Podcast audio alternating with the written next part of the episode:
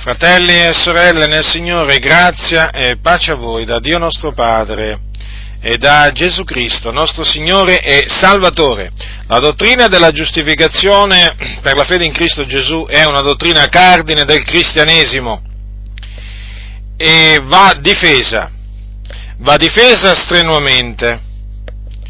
È stata attaccata fortemente nel corso della storia della Chiesa maniera veramente virulenta. Gli attacchi sono stati veramente tremendi e naturalmente coloro che l'hanno attaccata e che, la, e che, tuttora l'attaccano sono quelli che predicano la salvezza per opere o mediante l'osservanza della legge di Mosè. Voglio parlarvi quindi della dottrina della giustificazione per mezzo della fede in Cristo Gesù. E ribadire per l'ennesima volta che noi siamo stati giustificati da Dio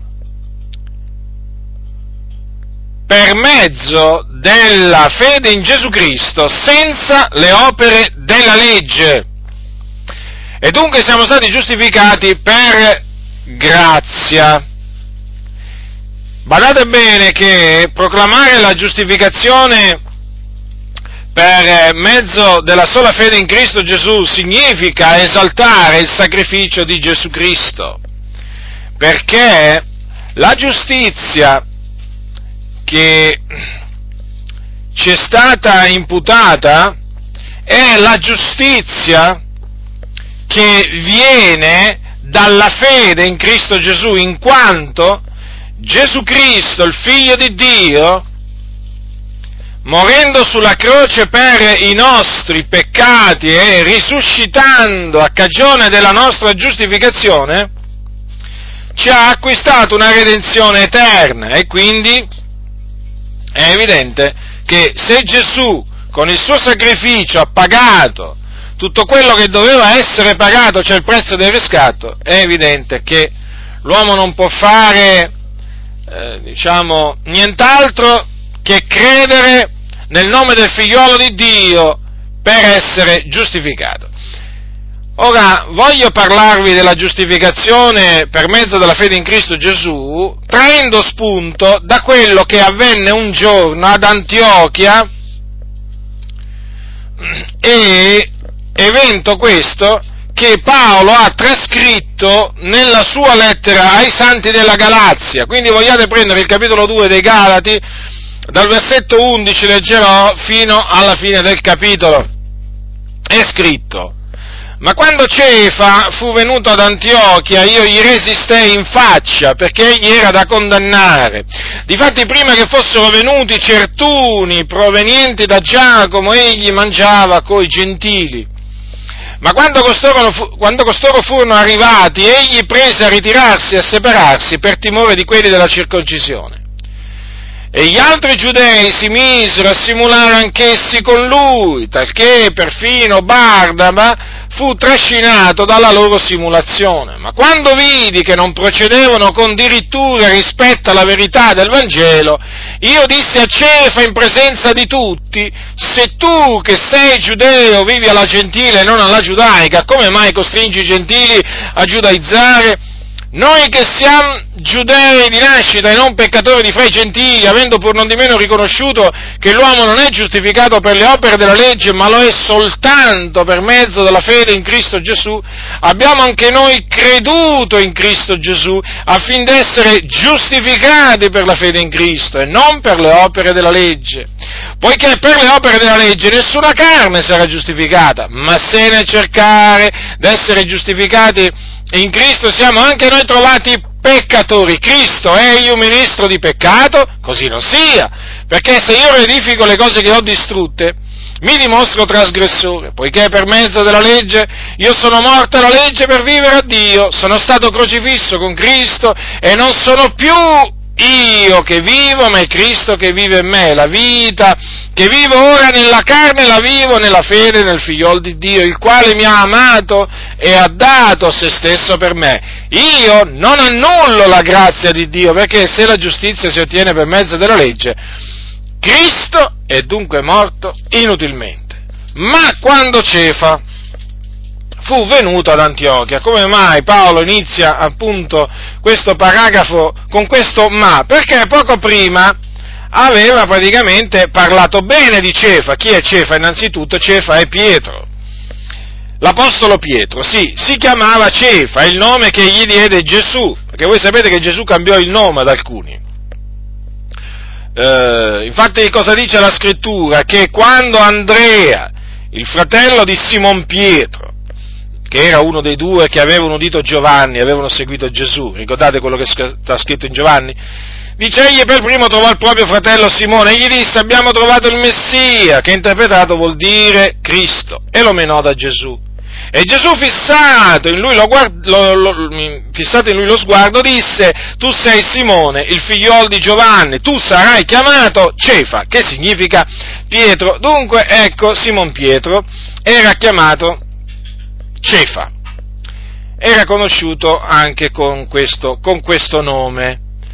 Dicevo prima appunto che Paolo ne aveva parlato bene perché parlando del suo viaggio a Gerusalemme, assieme a Barnaba e assieme a Tito, che cosa, che cosa dice? Leggiamo dal versetto 6 del capitolo 2, ma quelli che godono di particolare considerazione, quali già siano stati a me non importa, il Dio non ha riguardi personali, quelli dico che godono maggiore considerazione, non mi imposero nulla di più, anzi quando videro che a me era stata affidata l'evangelizzazione degli incirconcisi, come a Pietro quella dei circoncisi, poiché colui che aveva operato in Pietro per far l'apostolo della circoncisione aveva anche operato in me per farmi apostolo dei gentili e quando conobbero la grazia che mi era stata accordata, Giacomo, Cefa e Giovanni, che sono reputati colonne, dettero a me e a Barnaba la mano d'associazione perché noi andassimo ai gentili ed essi ai circoncisi, soltanto ci raccomandarono di ricordarci dei poveri e questo mi sono studiato di farlo. Dunque, vedete, Cefa era una delle, di coloro che venivano considerati colonne nella chiesa, nella chiesa primitiva, erano quelli praticamente che godevano maggiore, maggiore considerazione, come dice, come dice l'Apostolo Paolo, o particolare considerazione. Eh?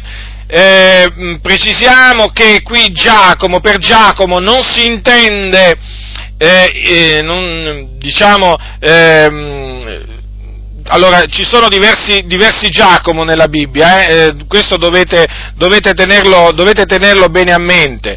Allora, eh, c'era Giacomo, fratello, il fratello di Giovanni, il fratello di Giovanni, no? praticamente figli di Zebedeo erano, no? Giacomo e Giovanni. Però c'era anche il fratello del Signore che appunto si chiamava Giacomo. Questo Giacomo appunto è menzionato poco prima dall'Apostolo, eh, dall'Apostolo Paolo quando dice appunto che era salito a Gerusalemme e eh, oltre che eh, diciamo, per visitare Cefa ed era stato da Cefa 15 giorni e non aveva visto alcun altro degli apostoli se non Giacomo, il fratello del Signore. Perché? Perché Giacomo invece il fratello di Giovanni, vi ricordo, fu ucciso, fu ucciso diciamo dopo non molto tempo che Gesù era, eh, era, stato, era, stato assunto, eh, era, stato, assunto, in cielo. Voi sapete appunto che eh, questo è scritto, è scritto, nel libro degli Atti degli Apostoli, quando c'è scritto intorno a quel tempo il re Erode mise mano a maltrattare alcuni della Chiesa e fece morire per la spada Giacomo, fratello di Giovanni, quindi praticamente uno dei figli, uno dei figli di Zebedeo. Allora vedete tra queste colonne, tra queste colonne chi c'era? C'era anche Cefa. Ora certo Paolo chiaramente eh, non è che a lui in, interessava eh, diciamo, se eh, costoro godevano di particolare o maggiore considerazione perché giustamente Paolo ha detto che Dio non ha riguardi, non ha riguardi personali. eh, però l'ho fatto, l'ho fatto, presente perché nella Chiesa primitiva questa era la considerazione che avevano appunto molti de, eh, di, questi, di questi tre uomini di Dio. Ora, cosa c'è scritto quindi? Che eh, quelli che godevano di particolare considerazione videro che a Paolo era stata affidata l'evangelizzazione degli incirconcisi, cioè dei gentili. E dunque, quando conobbero la grazia che gli era stata eh, accordata, diciamo, Giacomo, Cefa e Giovanni, appunto quelli che erano eh, reputati colonne, dettero a Paolo e a Barnaba la mano d'associazione, perché appunto affinché, diciamo, eh, Paolo e Barnaba andassero ai gentili e invece Giacomo, Cefa e Giovanni andassero ai circoncisi, quindi agli ebrei. Quindi ne ha parlato bene, anche perché avete notato, dice che colui che aveva operato in Pietro per fare l'apostolo della circoncisione, vedete? Quindi l'apostolo Paolo riconobbe in Pietro un uomo eh, di Dio eh, che aveva ricevuto un ministero, un ministero, quello di apostolo, ed era stato costituito da Dio apostolo della circoncisione, quindi apostolo degli ebrei. Paolo lo riconobbe questo e riconobbe naturalmente che era stato il Dio a operare in Pietro tutto ciò, per farlo appunto apostolo della circoncisione. Mentre il, lo, stesso, lo stesso Dio aveva operato in Paolo per farlo apostolo dei gentili. Quindi vedete, ambedue furono costituiti apostoli, però dal Signore, eh, perché è Lui che ha dato gli uni come apostoli, però vedete con questa differenza, che mentre eh, Pietro fu mandato agli ebrei, agli ebrei, Paolo fu mandato ai gentili. Ma va anche messo in risalto che il Signore tra gli apostoli, voi sapete che al principio scelse proprio Pietro per, mm, affinché diciamo, per mezzo di lui i gentili, i gentili, udissero la parola del Vangelo e qui mi riferisco appunto a Cornelio e quelli di casa sua perché voi sapete che il Signore mandò proprio Pietro a casa di Cornelio, eh, a casa di Cornelio, quindi a casa di incirconcisi, per annunziargli l'Evangelo affinché appunto i gentili venissero anche loro eh, salvati e quindi fatti entrare nella, nella famiglia di Dio. Dunque vedete che l'Apostolo Paolo, dopo aver ciò detto, dice, ma quando cefa? Quindi, quando naturalmente ne parlò bene, l'Apostolo Paolo, chiaramente cefa non era assolutamente né, da condannare né da biasimare, perché non c'era nulla in lui appunto da biasimare, però vedete, quando Cefa fu venuta ad Antiochia, avvenne qualche cosa, fratelli nel Signore, qualche cosa che, vedete, il Signore ha voluto che fosse trascritto. E se ha voluto che fosse trascritto questo, questo evento, vuol dire che ha la sua importanza, vuol dire che è stato scritto per nostro ammonimento, per nostro ammaestramento. Allora, chiaramente l'Apostolo Pietro che cosa predicava ai, agli ebrei? Predicava la salvezza, predicava la salvezza o la giustificazione per mezzo della, eh, per mezzo della fede in Cristo, in Cristo Gesù. Quindi predicava la salvezza per grazia. Ne abbiamo una riprova peraltro che questo era la, l'insegnamento l'insegnamento dell'Apostolo Pietro, eh, negli Atti degli Apostoli, quando in relazione all'assemblea che ci fu a Gerusalemme, eh, capitolo 15, quando Pietro si alzò, ascoltate che cosa disse. Voi sapete che era sorta la questione se bisognava circoncidere i gentili eh, e comandare loro ad osservare la legge di Mosè. Si erano radunati gli apostoli e gli anziani ed ecco che il primo a levarsi fu Pietro a parlare. E ascoltate che cosa disse, perché questo naturalmente conferma che Pietro predicava la grazia di Dio, eh, eh Pietro predicava la fede in Gesù Cristo come unico mezzo di salvezza e, mm, diciamo, eh, per ottenere la giustificazione. Ascoltate cosa dice, fratelli, voi sapete, parole di Pietro questo, eh, che fin dai primi giorni Dio scelse fra voi me affinché dalla bocca mia i gentili udissero la parola del Vangelo e credessero. E Dio, conoscitore dei cuori, rese loro testimonianza dando lo Spirito Santo a loro come a noi e non fece alcuna differenza fra noi e loro, purificando i cuori loro mediante la fede, per, perché dunque tentate adesso il Dio, mettendo sul collo dei discepoli un, gio- un gioco che né i padri nostri né noi abbiamo potuto portare, anzi noi crediamo di essere salvati per la grazia del Signore Gesù nello stesso modo che loro. Ma peraltro, quando Pietro fu mandato, era stato mandato a casa di Cornelio a predicare, che cosa aveva detto? Che cosa aveva detto? Com, diciamo, quali furono le sue ultime parole prima che eh, diciamo, scendesse ehm, lo Spirito Santo su coloro che stavano ascoltando la parola eh, che lui stava trasmettendo da parte di Dio? E disse queste parole di lui, cioè di Gesù Cristo. Attestano tutti i profeti che chiunque crede in lui riceve la remissione dei peccati mediante il suo nome. E quindi è evidente che l'Apostolo Pietro predicava correttamente, predicava la salvezza per grazia mediante la fede in Gesù Cristo. Ma quando fu venuto ad Antiochia, dice l'Apostolo Paolo, io gli resistei in faccia, cioè Paolo dice che gli si oppose eh, in faccia. Per quale motivo? Perché Cefa era da condannare o era da biasimare, da rimproverare, come altri hanno tradotto e spiega, spiega la ragione eh, per cui Cefa o Pietro era da biasimare, la spiega l'Apostolo Paolo. E qual è? Difatti, prima che fossero venuti certuni, provenienti da Giacomo, egli mangiava coi gentili, ma quando costoro furono arrivati, egli prese a ritirarsi e a separarsi per timore di quelli della circoncisione, e gli altri giudei si misero a simulare anch'essi con lui, talché perfino Barnaba fu trascinato dalla loro simulazione. Vedete, qui ci fu un comportamento sbagliato, profondamente sbagliato da parte, da parte di Pietro, che naturalmente trascinò, chiaramente Pietro non era uno qualsiasi, Pietro, lo ribadisco, era uno di quelli che godeva di particolare considerazione nella Chiesa, eh, nella chiesa antica, di maggiore considerazione. Eh, tutti sapevano che Pietro era uno di quelli che era stato con Gesù, non lo dimenticate, era uno dei dodici.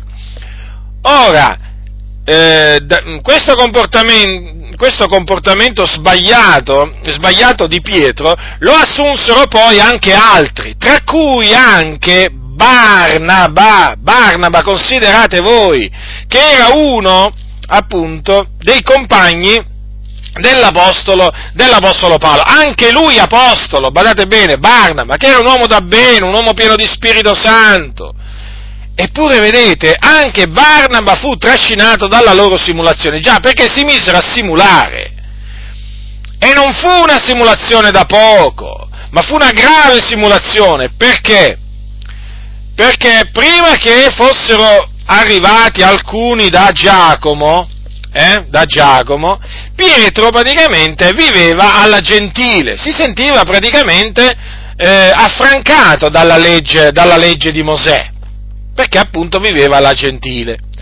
Ma quando furono arrivati questi dalla parte di Giacomo, cosa avvenne? Cosa avvenne? Lui si separò per paura di quelli della circoncisione. Quelli della circoncisione praticamente erano quei giudei che nella Chiesa primitiva erano zelanti per la legge di Mosè, avevano creduto nel Signore Gesù Cristo, erano stati giustificati per, eh, diciamo, per mezzo della fede in Cristo e quindi per la grazia di Dio, ma erano zelanti per la legge di Mosè e quindi continuavano praticamente a celebrare le feste, ad attenersi a diversi precetti della legge, della legge di Mosè. Ecco che eh, Pietro o Cefa eh, eh, si, comportò, si comportò veramente mm, molto male, molto male, perché si comportò in maniera ambigua eh, e non solo, si mise a costringere i gentili a giudaizzare. Guardate bene, perché poi nella riprensione che Paolo gli diede, pubblica naturalmente, perché eh, Paolo lo riprese davanti a tutti, in presenza di tutti, gli ha detto appunto, eh, come mai costringi i gentili a giudaizzare? Cosa significa questo? Che l'Apostolo Pietro si era messo a insegnare, a predicare ai, eh, ai gentili, che per essere giustificati dovevano osservare la legge di Mosè, perché questo significa, appunto, da parte di un giudeo, costringere i gentili a giudaizzare, quindi a seguire la religione dei giudei o la religione ebraica, che consiste nell'osservanza della legge di Mosè. Che voi sapete che la legge dice che chi avrà messo in pratica queste cose vivrà per via di esse. Quindi ecco perché era da condannare l'Apostolo Pietro, l'Apostolo Pietro, eh? Sapete che oggi c'è qualcuno sulla faccia della terra che si dichiara essere eh, il successore di Pietro, il successore, niente di meno che il successore di Pietro. Eh? È quell'uomo vestito di bianco che peraltro è il capo della Chiesa cattolica romana. Lui dice che è il capo, lui sostiene di essere il capo, il vescovo della Chiesa universale. Eh? Noi diciamo invece che lui è il capo della Chiesa Cattolica Romana, sì, della Chiesa Cattolica Romana, come anche riconosciamo che lui praticamente è il capo della città-stato del Vaticano. Ma noi non riconosciamo nel, diciamo, eh, cosiddetto eh, Papa eh, eh o eh, capo della capo di Stato, no? Perché poi è un capo di Stato della città del Vaticano, noi non riconosciamo in lui il, eh, il capo della Chiesa universale, perché il capo della Chiesa universale è Gesù Cristo, il figlio di, di Dio. Dio l'ha dato per, eh, per, capo supremo alla Chiesa, eh? e chi è? Gesù Cristo. Quindi la Chiesa non ha due capi, eh? uno in cielo e l'altro sulla terra, ma ne ha uno solo, il suo nome è Gesù Cristo. Allora chi voi direte, chi è quello che si dichiara capo della Chiesa universale sulla terra? È un impostore, uno dei tanti impostori. Le cose vanno dette, fratelli del Signore, con ogni franchezza, come le dicevano i riformatori. Vi ricordate i riformatori? Ecco, forse ve li siete dimenticati, i riformatori predicavano appunto le stesse cose appunto che sto dicendo io. Eh? Oggi invece, oggi invece, per amor di quieto vivere, con la Chiesa Cattolica Romana pare che eh, tutti si siano dimenticati dei riformatori e che cosa, per esempio, dicevano i riformatori a riguardo, a riguardo del cosiddetto Papa. Lo chiamavano l'Anticristo, lo chiamavano il capo di Babilonia, insomma, eh, pensate che la Chiesa Cattolica Romana veniva definita lo Stato Pontificio veniva re- definito eh, da diversi riformatori il regno dell'anticristo. Voi considerate un po' voi che, che, considerazione avevano i riformatori del papato. Oggi invece avete notato che praticamente gli evangelici, gli evangelici non fiatano, non fiatano pressoché, eh, pressoché niente contro, contro il papato. Eh, pensate un po' voi se in tempo di pace non fiatano, pensate un po' voi in tempo, in tempo di oppressione, di inquisizione cosa farebbero questi evangelici, veramente se ne andrebbero veramente di corsa di corsa nelle stanze del Vaticano, veramente. Vabbè che già ci vanno alcuni di nascosto, comunque ci andrebbero proprio apertamente e quanti nostri fratelli veramente sono stati perseguitati a morte appunto da quello che si dice o da quelli che si dicevano i vicari di Cristo, i successori, i successori di Pietro. Quanti? Quanti ne sono morti? Tantissimi, bruciati, bruciati pubblicamente al rogo. Eh? Queste cose vanno ricordate. Ora noi non riconosciamo appunto nel, nel, nel, capo della Chiesa Cattolica Romana il capo della Chiesa, della Chiesa Universale, ma appunto vi stavo dicendo che costui si definisce il successore di Pietro, a parte il fatto che Pietro non ha avuto successori a parte il fatto che come dicono loro, eh, il vescovo di Roma sarebbe diciamo, il successore di Pietro e quindi il capo della, della, Chiesa universale perché Pietro fu stabilito capo della Chiesa. Non ci risulta che Pietro o Cefa fu costituito capo della Chiesa, infatti come potete vedere qui l'Apostolo Paolo cosa dice? Che era una delle colonne era, com'è che dice qua la scrittura, sono reputati colonne, quindi Cefa, Pietro, era una delle colonne tutt'al più, era reputato una colonna, non è che era reputato il fondamento su cui appunto si ergeva la Chiesa, no? come vogliono far credere i teologi papisti che definiscono appunto il cosiddetto Papa il fondamento su cui si erge tutta la Chiesa, capo fondamento, pastore, vescovo, insomma, il cosiddetto Papa è un po' tutto. Lo lo sposo della Chiesa, eh, il pastore dell'ovile, insomma veramente gli hanno affibbiato veramente tanti di quei soprannomi, poi soprannomi, vicari di Cristo, titoli veramente, ma veramente chi è che ha più titoli veramente a livello umano, voglio dire, di questo, di questo uomo, eh? Ma veramente è impressionante. Allora, Pietro non fu costituito da Gesù capo della Chiesa e quindi non, non, eh, non dovette lasciare, diciamo, il suo primato, il cosiddetto primato petrino, eh? non lo dovette lasciare a nessun suo successore, eh? e quindi è evidente che alla luce di tutto ciò, è colui che oggi si definisce capo della Chiesa universale, perché in quanto successore di Pietro, è evidente che è un impostore un impostore. Di, eh, appunto vi stavo dicendo, oggi bisogna dirle queste cose, fratelli del Signore, perché è la verità, questa è la verità. Alcuni sanno la verità ma non la dicono, noi la conosciamo e la diciamo. Eh? Perché? Ma perché la verità, fratelli del Signore, libera la verità libera, conoscerete la verità e la verità vi farà liberi. Che facciamo? Ce la teniamo nascosta la verità? Ce la teneremo nascosta? Così non sia, fratello del Signore. Chi sa fare il bene non lo fa, commette peccato. Noi conosciamo la verità. Noi sappiamo chi è colui che si definisce il successore di Pietro. Lo sappiamo bene che è un figlio del diavolo, che, che ne dica Billy Graham, eh? Un altro che cammina nelle tenebre, proprio nelle tenebre fitte uno che, uno che, si definisce capo della Chiesa universale, vicario di Cristo, ma ditemi un po' voi, ma può essere mai un servo di Cristo? Ma può essere mai un fedele servo di Cristo? Ma può essere mai un uomo di Dio? Eh? Può essere mai uno che definisce la Chiesa praticamente sua proprietà? Eh? Ma può essere mai un servo del Signore? Voi direte, ma com'è possibile che un predicatore come Billy Graham sia arrivato a dire che appunto Giovanni Paolo II, quando è morto, è andato in cielo? Come, come, come, ha potuto dire appunto uno, uno, come Billy Graham che ha predicato l'Evangelo a così tante persone che praticamente era più certo della salvezza di Giovanni Paolo II che della sua? Perché Billy Graham cammina nelle tenebre.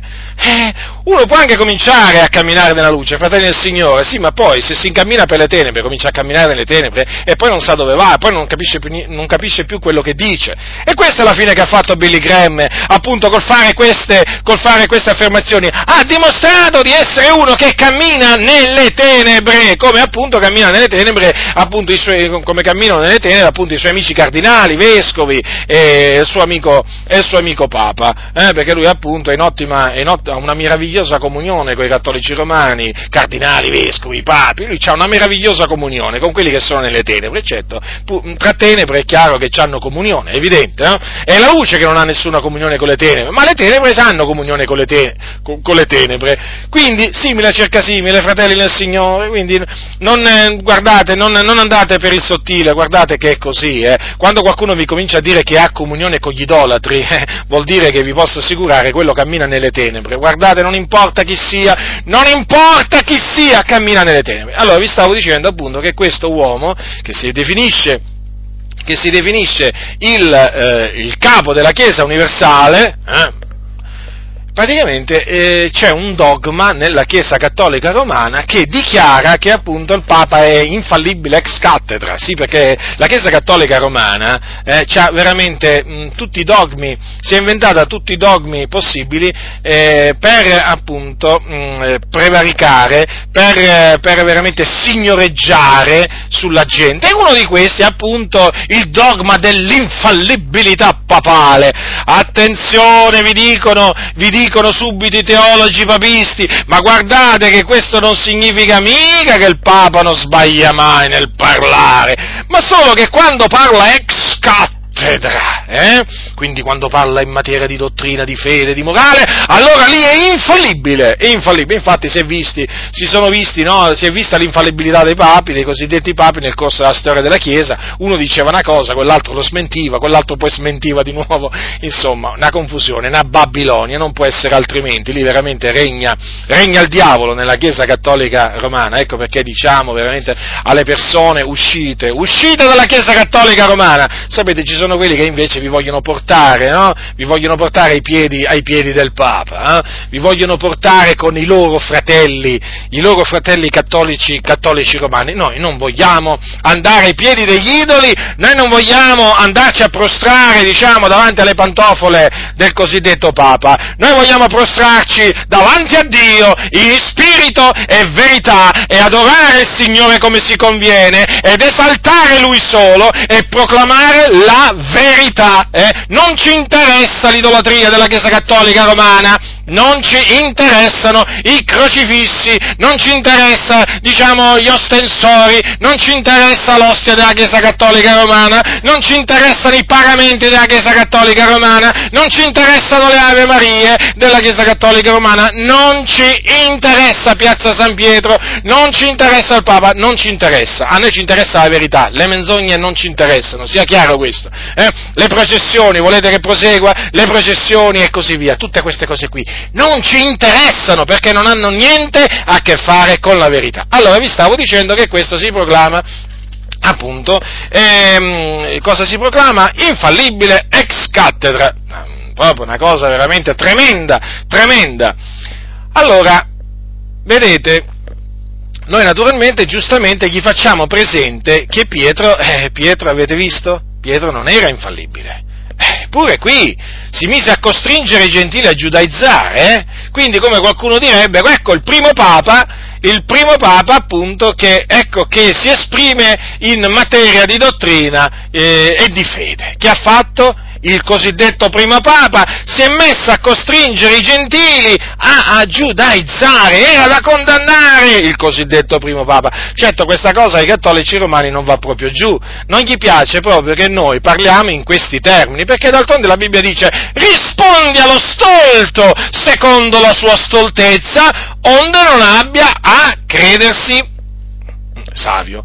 Allora vedete che il Signore, io sono persuaso che ha voluto che fosse trascritto questa riprensione che Paolo inflisse pubblicamente a Pietro perché il Signore sapeva, sapeva che sarebbe nato quel mostro della Chiesa cattolica romana, perché è un mostro è un mostro, quell'impero della Chiesa Cattolica Romana e avrebbero appunto eh, fatto diventare l'umile pescatore della Galilea, Pietro, Pietro, lo avrebbero fatto diventare praticamente il capo di uno Stato, di un impero. Eh? E allora il Signore, vedete, ha, diciamo, ha, fatto sì che fosse trascritto questo episodio affinché poi naturalmente noi potessimo usarlo per confutare i teologi papisti e appunto dimostrargli che il, quello che loro chiamano il primo papa fu rimproverato, rimproverato severamente, pubblicamente dall'Apostolo Paolo, eh, perché si era messo a insegnare una eresia, perché in questa maniera, naturalmente, in questa maniera, cioè costringendo i gentili a giudaizzare, cosa fece Cefa? Annullò la grazia di Dio. Cioè praticamente la sua predicazione, la sua predicazione è come se fosse diventata Cristo è morto inutilmente. Vi considera, ecco perché l'Apostolo Paolo ha detto che era da condannare, perché con quel costringere i gentili a giudaizzare, lui vanificò la grazia di Dio, l'Apostolo Pietro. E allora Paolo lo riprese davanti a tutte perché videro, vide l'Apostolo Paolo, si accorse che non stavano, che non procedevano con dirittura rispetto alla verità del Vangelo, perché il Vangelo dice chiunque crede in Gesù Cristo viene giustificato da tutte le cose eh, dalle quali non ha potuto essere giustificato per la legge di Mosè. E invece cosa si era messo a insegnare praticamente eh, Pietro? Che i gentili dovevano giudaizzare per essere giustificati. Eh? Che cosa fa a proposito il cosiddetto Papa successore di Pietro oggi? Guardate, fa la stessa cosa fa la stessa cosa praticamente. Eh? Quindi, a parte che non è proprio né il successore neppure, chiesa, neppure il capo della Chiesa universale, ma la Chiesa cattolica romana, la Chiesa cattolica romana, eh? insegna praticamente la stessa eresia, che si viene giustificati, si viene giustificati per mezzo delle opere per mezzo delle opere. Loro hanno creato un sistema dottrinale, teologico tutto particolare, molto complesso. Io che l'ho studiato vi posso assicurare che è di una complessità non comune. La dottrina, sarebbe meglio chiamarla l'eresia, comunque, la dottrina cattolica romana sulla giustificazione, sulla giustificazione è una delle più contorte, complesse veramente che io abbia mai studiato. Eh? Alla fine, quando tu ti metti a studiare la dottrina della giustificazione, così come la insegnano i, i, i teologi, ti viene una, un mal di testa io l'ho sperimentato, quindi ve lo posso dire per esperienza, un mal di testa spaventoso, fratelli nel Signore, spaventoso.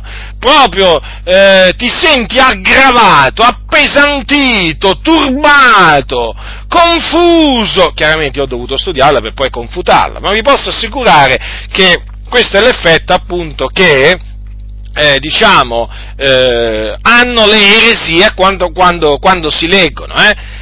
E quindi praticamente che cosa fa la Chiesa Cattolica Romana oggi nella persona del suo, eh, diciamo, del suo capo, eh?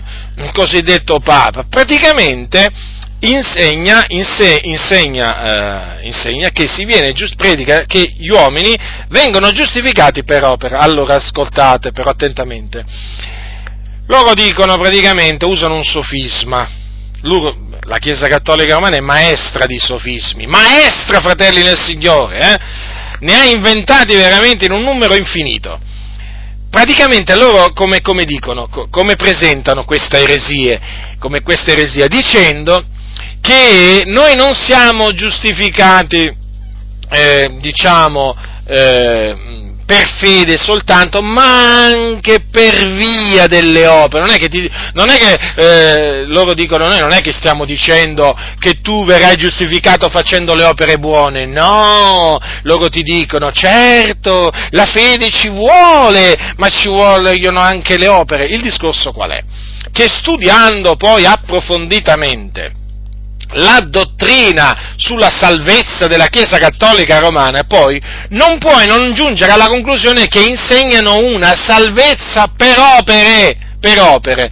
E certo, fratelli nel Signore, voi cosa pensate? Che il diavolo per ingannare le persone vi viene a, diciamo, a dire la menzogna, eh, diciamo, a, a, voglio dire, a proclamare la menzogna palesemente? No, no, usa sempre qualche sofisma e appunto la Chiesa Cattolica Romana a tale riguardo eh, usa questo sofismo. Praticamente loro non escludono la fede, però qual è, la, qual è il, grande, il grande problema? Che alle opere praticamente gli attribuiscono il potere di salvare, di salvare le persone. Anche perché la dottrina eh, sulla giustificazione proclamata dalla Chiesa Cattolica Romana è strettamente collegata alla confessione al prete, che è considerato uno dei sacramenti indispensabili, fondamentali per la salvezza. Praticamente non c'è salvezza senza, ehm, senza confessione al prete. Voi sapete che al prete, secondo la teologia papista, vanno confessati diciamo, i peccati mortali, eh, non quelli veniali, anche qui naturalmente altro errore, comunque vanno confessati i peccati mortali, che sono quelli che privano l'anima della grazia di Dio, e se uno muore in stato di peccato mortale, badate bene, per lui c'è l'inferno per lui c'è l'inferno e quindi siccome che pecca- commettendo il peccato mortale uno si priva della grazia di Dio, allora cosa deve fare? Deve andare a confessare il suo peccato al prete e il prete naturalmente lo ristabilirà, lo riconcilierà eh, con Dio, infatti il, il, il, il, cosiddetto sacramento della confessione o penitenza viene, viene, anche viene anche chiamato il sacramento della riconciliazione, perché il prete in questa maniera, dando la soluzione al penitente, cosa fa? Riconcilia il, fedele, come dice pace, come dicono loro, con Dio. Il discorso qual è? Che praticamente per ottenere, per ottenere questa piena remissione, il, al penitente vengono date delle opere, delle opere di soddisfazione da compiere e appunto è tramite quelle opere che la persona si guadagna la salvezza o l'entrata nel regno di cieli, che peraltro non se la guadagna, a dire la verità, perché lo mandano a purgatorio, perché lo illudono praticamente. Sì, eh, diciamo teoricamente teoricamente eh, sembrerebbe che appunto il, il, sacramento della confessione riconcili eh, il cattolico con Dio, no? dopo che lui ha, ha, confessato i suoi peccati mortali, ma non è così, non è così perché il, il penitente deve dare la sua parte di soddisfazione eh? e quindi deve compiere opere meritorie di soddisfazione, comprare indulgenza e così via, eh? per guadagnarsi il regno dei cieli, perché chiaramente eh, è così secondo quello che dice la Chiesa Cattolica Romana, però che cosa succede? Succede che poi hanno inventato un altro sofisma e praticamente dicono che siccome che il prete non può rimettere tutta la colpa, eh, allora eh, ti mandano in purgatorio.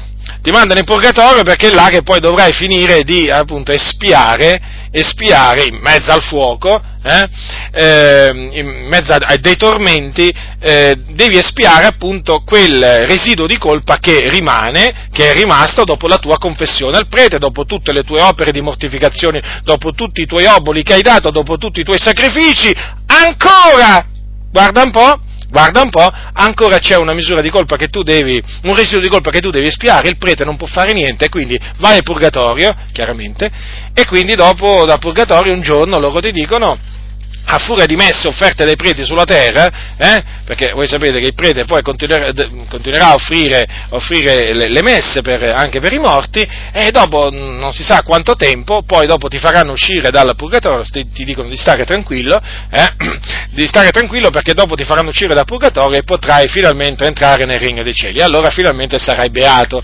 Quindi praticamente alla fine predicano sì una giustificazione per opera, però una giustificazione per opera fasulla, perché alla fine poi ti dicono, ti dicono che tu dopo tutte le opere che hai compiuto devi andare in purgatorio, quindi sei condannato. Vi rendete conto che, che, sistema diabolico che la Chiesa Cattolica Romana ha istituito? Le persone sono tenute veramente sotto un inganno satanico. Ecco perché poi quando noi vediamo dei cosiddetti evangelici che, che vanno a immischiarsi con i cattolici, che vanno a fare queste settimane di preghiera per l'unità dei cristiani, che vanno a questi convegni dei carismatici cattolici che rimangono per, pur sempre, sempre dei cattolici, ci indigniamo perché questi non hanno capito, non hanno capito non hanno capito. Innanzitutto qual è, qual è, la dottrina della giustificazione, secondo quello che dice la Bibbia, ma poi non hanno capito quello che insegna veramente la Chiesa Cattolica Romana sulla, sulla giustificazione, non l'hanno assolutamente capito.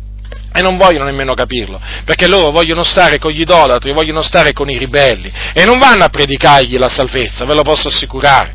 No, non gli vanno a predicare la salvezza, perché se gli andassero a predicare la salvezza eh, non li inviterebbero più, li caccerebbero, anzi, li caccerebbero, li malmenerebbero, li malmenerebbero. Se tu cominci a predicare ai cattolici romani, eh, la, eh, la, dottrina di Dio, eh, guardate, come minimo ti cacciano, guarda, ti cacciano, cominciamo già col dire che ti cacciano, ti insultano, ti offendono. Poi naturalmente ti possono tirare delle pietre, ti possono prendere a pugni, a schiaffi, dipende naturalmente quello che Dio permetterà, ma vi posso assicurare, vi posso assicurare, io ho parlato con tantissimi cattolici romani nella mia vita fino a questo giorno, ne ho evangelizzati tanti e vi posso assicurare vi posso assicurare, eh, preti, suore, vi posso assicurare che nessuno di loro mi ha invitato mai eh, nessuno di loro mi ha mai invitato eh, a riparlargli e così via, o comunque se qualcuno l'ha fatto era perché magari era interessato, ma non mi hanno invitato a convegni, no, no, no, no assolutamente,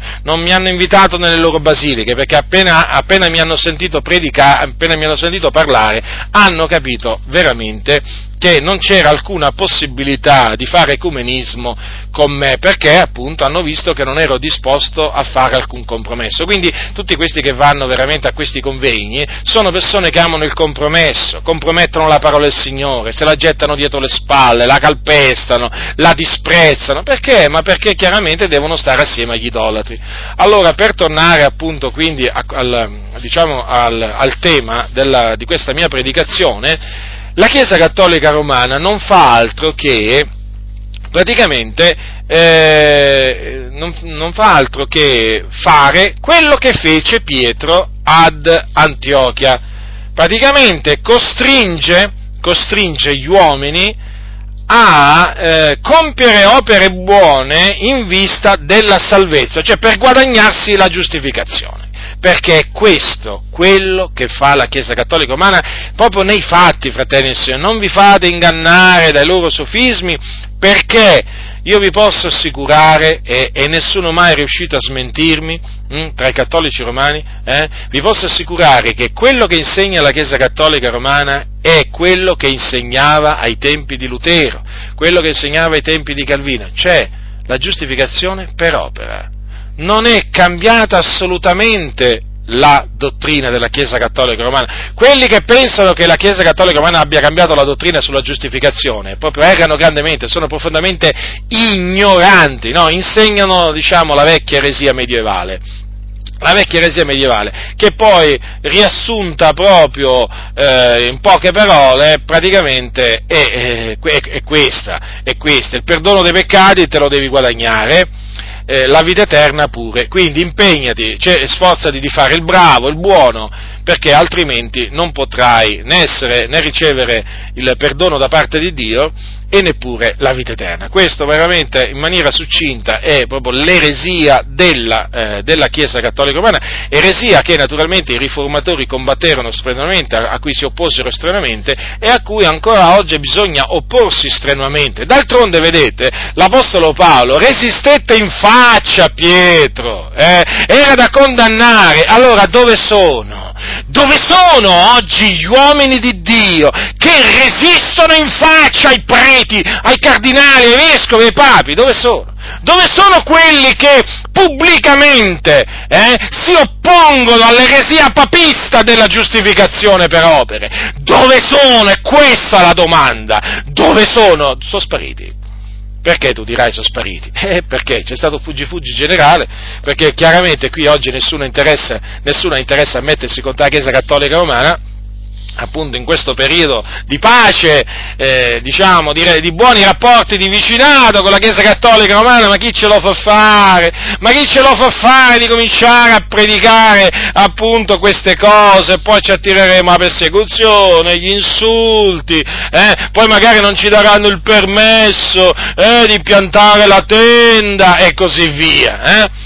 O magari non ci daranno il permesso per costruire la casa di Dio perché poi il parroco comincerà a metterci una cattiva parola presso il sindaco, presso l'assessore, sai, lo conosce. E allora silenzio, silenzio, nessuno si permetta, nessuno si permetta di resistere in faccia pubblicamente al papato, ai preti, alle loro eresie, no, nessuno nessuno si deve permettere e chi si permette è un maleducato, scostumato, ma come ti permetti tu? Paolo sicuramente, sicuramente se fosse in vita oggi gli, darebbe, gli avrebbero dato già dello scostumato dello scostumato, del maleducato, d'altronde lo hanno accusato di avere, di avere, fatto, una predicazione, di avere fatto una predicazione carnale, eh? Eh, diciamo ad Atene, Pensate un po' voi, pensate un po' voi oggi se l'Apostolo Paolo fosse in vita che comincerebbe veramente a resistere in faccia veramente a preti, a suore e a, tutti, a tutta la curia romana, eh? pensate un po' voi cosa gli direbbero, provate solo a immaginare, sapete cosa gli direbbero? Quello che dicono contro di me. Non, non, perché, non perché, io sia chissà che cosa, no, fratelli e signori, perché io voglio eh, semplicemente seguire le orme dell'Apostolo Paolo, del nostro caro fratello Paolo. Eh? Io non voglio seguire le orme di Balaam come costoro eh? e nemmeno la via di Caino come costoro, io voglio seguire le orme di Cristo e seguendo Paolo so che seguo le orme di Cristo. D'altronde che fece Gesù? Non è, non, non è forse vero che Gesù si oppose agli scribi e farisei che serravano il regno dei cieli dinanzi alla gente, non entravano loro e nemmeno facevano entrare quelli che volevano entrare? Eh? Non è forse così, fratelli del Signore? Voi che cosa pensate? Voi che cosa pensate che facciano tutti coloro che, a prescindere che si chiamano cattolici o protestanti, che insegnano la giustificazione per opere? Eh? Che cosa pensate che facciano se non impedire alle anime di entrare nel regno dei cieli? Perché annullano la grazia di Dio, reputano il sacrificio di Cristo un sacrificio che non è valso a niente. E quindi, fratelli del Signore, che salvezza ci può essere per le anime che, insegni, che diciamo, ascoltano questo insegnamento, che ricevono e accettano questo insegnamento? Che salvezza ci può essere? Che giustificazione ci può essere? Nessuna, fratelli del Signore, perché rimarranno nel peccato, perché per le opere della legge, dice la scrittura, nessuna carne sarà giustificata nel suo cospetto. Già perché mediante la legge è stata data la conoscenza del peccato, ma l'uomo non può essere giustificato per le opere, perché la salvezza, la giustificazione è per grazia, è per grazia mediante la fede in Cristo Gesù. E dunque, fratelli nel Signore, e dunque che faremo noi? Non ci opporremo quindi a coloro che insegnano eh, la giustificazione per opere, non ci opporremo noi? Hm? Tra questi ci sono anche gli ebrei, per esempio, eh? Chiaro? Gli ebrei dicono appunto che si viene giustificati per opere. Non ci opporremo agli ebrei per quale ragione? Eh? Per quale ragione? Ditemi la ragione per cui noi non ci dobbiamo opporre agli ebrei. Gli ebrei insegnano questo. È un'eresia, una falsità, una menzogna. Eh? Che meno all'inferno le anime. E quindi Pietro era da condannare. E allora sono da biasimare, sono da condannare tutti gli altri a prescindere che si chiamano successori di Pietro o non solo successori di Pietro. Tutti quelli praticamente che insegnano, si sono messi a insegnare la stessa eresia che Pietro, eh, per un certo lasso di tempo, perché poi è chiaro si ravvide, eh, eh, insegnò ad Antiochia, vi posso assicurare che questi qua, questi qua non stanno facendo altro che aiutare le persone ad andare all'inferno. Ma voi cosa pensate che sta facendo la Chiesa Cattolica Romana? Mm? Che cosa pensate che sta facendo?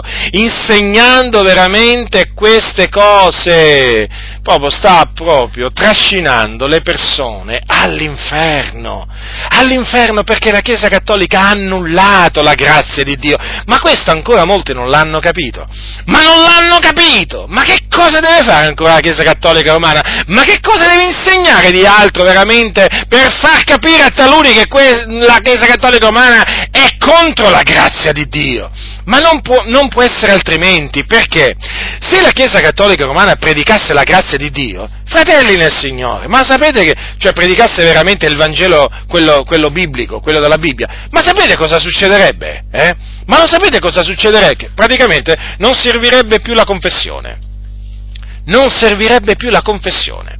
Eh? Poi non servirebbe più il purgatorio. Eh? E dite poco? Eh no, perché poi praticamente non servirebbe più far dire le messe, le messe per i morti e anche per i vivi. E sapete cosa significa questo? Eh? Dover rinunciare veramente a tantissimo denaro, a tantissime entrate. E allora?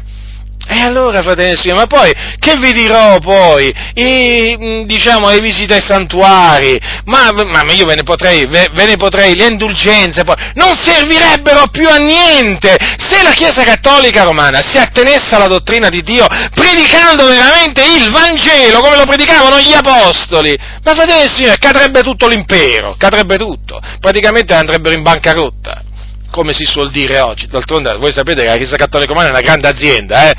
Beh, chiaramente poi ci sono anche le altre aziende, le, le, aziende protestanti, perché poi sai, la madre ha generato le figlie, tale la figlia e tale la madre, perché chiaramente non vi pensate che qui, che qui le denominazioni protestanti siano migliori della Chiesa Cattolica Romana, no, no, ormai siamo, siamo a quei livelli, anche, anche, le Chiese protestanti sono delle aziende. Eh? Allora, praticamente, vi stavo dicendo, questa dottrina eh, che dice che per essere giustificati eh, bisogna diciamo, eh, fare opere buone, eh, mena all'inferno le persone. Perché, perché, annulla la grazia di Dio, annulla il sacrificio di Cristo Gesù. È grave, fratelli, è grave. Ecco perché l'Apostolo Paolo si oppose con decisione immediatamente all'Apostolo Pietro quando appunto si avvide che Pietro non si comportava in maniera giusta rispetto alla verità del Vangelo. Stiamo parlando qui di Pietro che era un vero credente, un vero figliolo di Dio. Eh, Pietro non era un impostore. Pietro veramente era un santo uomo di Dio, solo che qui a, eh, diciamo, ad Antiochia eh, cadde, cadde, cadde nel peccato. Però c'era Paolo, però c'era Paolo e Dio volle che Paolo riprendesse Pietro e quelli che con lui si erano messi appunto a simulare. Eh? Eh, in presenza di tutti, vedete, immediatamente Pietro, eh, Paolo eh, riprese Cefa, in presenza di tutti, avete notato? No? Non è che c'è scritto che andò da Cefa e gli disse, senti, eh, Cefa, mettiamoci da parte, eh? Per, per, non fare scandalo, per non fare sentire niente a nessuno, eh? mettiamoci da parte in un angolino, o venimi a trovare a casa mia, o ti venga a trovare a casa tua dove ti trovi, così parliamo, cerchiamo nell'amore di Dio di risolvere questa questione. Mm? No, lo riprese immediatamente in presenza di tutti, proprio di tutti. Ci fu una riprensione pubblica. Vorrei farvi notare anche che l'Apostolo, l'Apostolo Paolo non è che quando vide Pie, Cefa e gli altri comportarsi in quella maniera si ritirò su un monte oh, o diciamo in un altro posto isolato a pregare intensamente per Cefa e gli altri che lui aveva trascinato affinché il Signore gli desse ravvedimento. Eh? No, no, lo riprese in presenza di tutti. Perché ho detto questo? Perché oggi praticamente ci sono quelli che dicono, ma come ti permetti tu eh, di riprendere degli uomini di Dio pubblicamente? Eh? E eh vabbè, se hanno sbagliato, sbagliamo tutti. Eh? Tu non sbagli mai? Eh? E allora se hanno sbagliato, che cosa fai tu? Eh? Tu li riprendi davanti a tutti, ma no, ma lo devi prendere privatamente, lo devi prendere privatamente semmai, eh? e cercare appunto di, di, risolvere la questione, ma non davanti a tutti, è uno scandalo quello che fai. Addirittura ci sono quelli che dicono, ma no, ma non dovresti nemmeno riprenderlo privatamente, sai? Dovresti metterti solo a pregare, fratello, a pregare, a pregare se tu ami il fratello, certo, certo, se io veramente avessi seguito il consiglio di questa gente veramente che parla da parte del diavolo, quante anime ancora sarebbero veramente nell'errore, eh? vi farebbe comodo, eh? vi, farebbe comodo vi farebbe comodo un tale comportamento da parte mia, eh? da parte mia, voi siete delle vipere, voi avete il veleno d'aspidi sotto le labbra, eh? avete il veleno d'aspidi, eh? Con naturalmente con tanto miele, eh? con tanto miele sopra per coprire il veleno, ma sempre veleno ci avete, eh? con quella dolcezza di labbra fasulla che avete, state ingannando le anime, eh? eh? state ingannando tante anime facendo credere che oggigiorno non ci deve essere riprensione pubblica in nessun caso. Guarda un po', ci deve essere sempre una riprensione privata al massimo al massimo, ma è meglio anche se ti astieni dalla riprensione privata, perché tu l'unto di Dio non ti devi permettere, hai capito? Non ti devi permettere di riprenderlo, di accusarlo, hai capito? Perché l'unto di Dio. A parte che, voglio dire, questo fatto del, dell'unto di Dio, sapete che io ho già predicato su questo discorso, è vero che sta scritto non toccate gli unti di Dio, ma il discorso è che secondo quello che dice la Sacra Scrittura nel Nuovo Testamento abbiamo tutti l'unzione, eh? abbiamo tutti l'unzione e quindi siamo tutti unti. Eh? Quindi non si capisce perché io non devo toccare l'unto di Dio che è dietro il pulpito e il, il, l'unto di Dio che è dietro il pulpito, ammesso che sia diciamo un unto di Dio, deve toccare me cioè, non, non, ho capito questo. Eh. Questo veramente me lo devono ancora spiegare. Evidentemente c'è qualcosa che non quadra, ma c'è sempre qualcosa che non quadra nei ragionamenti di questa gente perversa. Quindi vedete l'Apostolo Pietro agì come bisogna agire. Quelli che peccano, riprendi in presenza di tutti. Qui il peccato fu pubblico, fratelli del Signore, quello che vi voglio dire. Cioè, qui l'insegnamento, diciamo, errato di Pietro fu un qualche cosa di pubblico eh? Non è che ci fu una disputa tra Pietro e Paolo privata, magari per ragioni, diciamo, voglio dire, personali e così via, no? No, no, assolutamente, assolutamente. Qua ci fu un comportamento pubblico da parte di Pietro eh, che non, mm, non, era consono al eh, comportamento che deve tenere un servo del Signore. Si era messo a insegnare una menzogna grave, una cosa grave, un'eresia. E quindi meritava una riprensione pubblica immediata davanti a tutti. Vedete dunque quanti vorrebbero oggi, eh?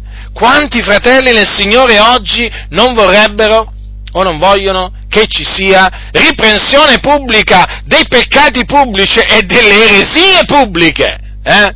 Quanti? Tantissimi, tantissimi. Eh? Alcuni non sapevano nemmeno cosa fosse la riprensione pubblica. Un giorno si sono svegliati e hanno detto, toh, qui c'è qualcuno che riprende pubblicamente. Mm? Ma vedi tu, Qui c'è qualcuno che confuta pubblicamente, certo, perché oramai, voglio dire, non esisteva più una tale cosa, perché oramai questi cosiddetti unti di Dio, eh, gente veramente riprovata quanto alla fede che si fa chiamare unti di Dio, si presentano come unti di Dio ma non sono per niente servi del Signore, ma sono servi di Mammona, avevano praticamente, avevano praticamente creato un sistema, un sistema mh, mm, eh, che, assomiglia, che, assomiglia, molto al sistema mafioso camorrista dell'Andrangheta. Sì, sì, è questo il sistema che avevano creato, dove praticamente loro comandavano, praticamente loro dicevano tutto quello che dal pulpito volevano dire e nessuno doveva fiatare, anzi se fiatavano dovevano dire amen, mm? ma nessuno si doveva permettere di dire, di dire così non sia quando affermavano delle falsità. Ecco che cosa avevano creato, naturalmente minacciando tutti coloro che si permettevano di riprenderli appunto delle peggiori cose che gli sarebbero accadute. Eh, immagina tu, toccare l'unto di Dio, cosa ti può succedere? Eh, voglio dire, il giudizio di Dio come minimo, eh? Ma infatti noi non, noi non tocchiamo gli unti di Dio, noi non li tocchiamo proprio i servi del Signore, no, no, no, no. Pensate, non tocchiamo nemmeno i servi di Satana perché non gli facciamo del male, no, non gli facciamo alcun male, non gli torciamo un capello, non gli torciamo un capello perché l'amore non fa male alcuno al prossimo, però li riprendiamo quando meritano di essere ripresi, perché questo è quello che la Bibbia insegna. Pietro era da biasimare, era da condannare, meritava una riprensione? Beh, Paolo gli diede una riprensione. Quindi, che cosa fece di male l'Apostolo Paolo? Fece qualcosa di male? Compì un errore? Perché qualcuno potrebbe pensare anche che l'Apostolo Paolo in questo caso ha compiuto un errore, si faccia avanti, si faccia avanti quest'altra vipera, eh, me lo venga a dire, ce lo faccia sentire che l'Apostolo Paolo qui magari ha fatto un altro dei suoi errori, eh? ce lo faccia, ce lo faccia sapere che poi naturalmente gli daremo quello che si merita a quest'altra vipera, eh? Oramai veramente nelle comunità veramente sono dei covi di vipere, eh? le comunità sono covi di vipere, io mi sto accorgendo che ci sono le spelonche di ladroni, ma ci sono anche covi di vipere, covi di vipere! E ve ne accorgete perché costoro mandano fuori il veleno dalla loro bocca. Allora vedete ci fu una riprensione pubblica, fratelli del Signore, ma d'altronde, ma Gesù anche riprese per esempio gli scribi e farisei, no? non li riprese pubblicamente, serpenti, razza di vipere e così via. Cioè, ma voglio dire, è evidente, quando lo scandalo è pubblico, quando l'insegnamento appunto, e quindi l'insegnamento falso è pubblico, perché questo è anche uno scandalo, è chiaro che chi lo, chi lo, lo trasmette con l'insegnamento falso è giusto che sia ripreso davanti a tutti, affinché anche gli altri abbiano timore e non si mettano appunto a insegnare anche loro quella falsità. Ecco perché oggi molti non vorrebbero che fossero confutati gli errori, gli scandali pubblicamente. Eh certo, certo perché poi cosa succede? Quando la riprensione, la confutazione è pubblica, eh, c'è qualcuno che viene preso da timore. Viene preso da timore e quindi si astiene dal mettersi a insegnare quella falsità pubblicamente, per timore di essere confutato e ripreso. Ecco, la riprensione pubblica, fratelli, è veramente di un'importanza fondamentale. E allora ecco che l'Apostolo, l'Apostolo Paolo ha ripreso, ha ripreso eh, Cefa, e gli ha ricordato quello che, quello che Pietro peraltro sapeva già, che appunto l'uomo è giustificato per mezzo della fede in Cristo Gesù e non per le opere della legge, poiché per le opere della legge nessuna carne sarà giustificata. Vedete?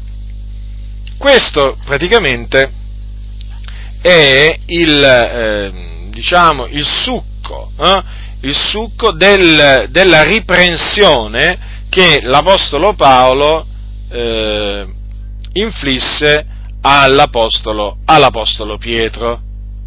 E fratelli, questo è fondamentale. È fondamentale perché vi dicevo che proclamare la giustificazione per la fede in Cristo significa proclamare la grazia di Dio. Invece proclamare la giustificazione per le opere della legge o semplicemente per le opere significa annullare la grazia di Dio. Allora, siccome che è per grazia che si viene giustificati, non è più per opere, altrimenti grazia non è più grazia, fratelli nel Signore. Giustificati dunque per fede abbiamo pace con Dio. Certo, abbiamo pace con Dio, ma la Bibbia lo dice.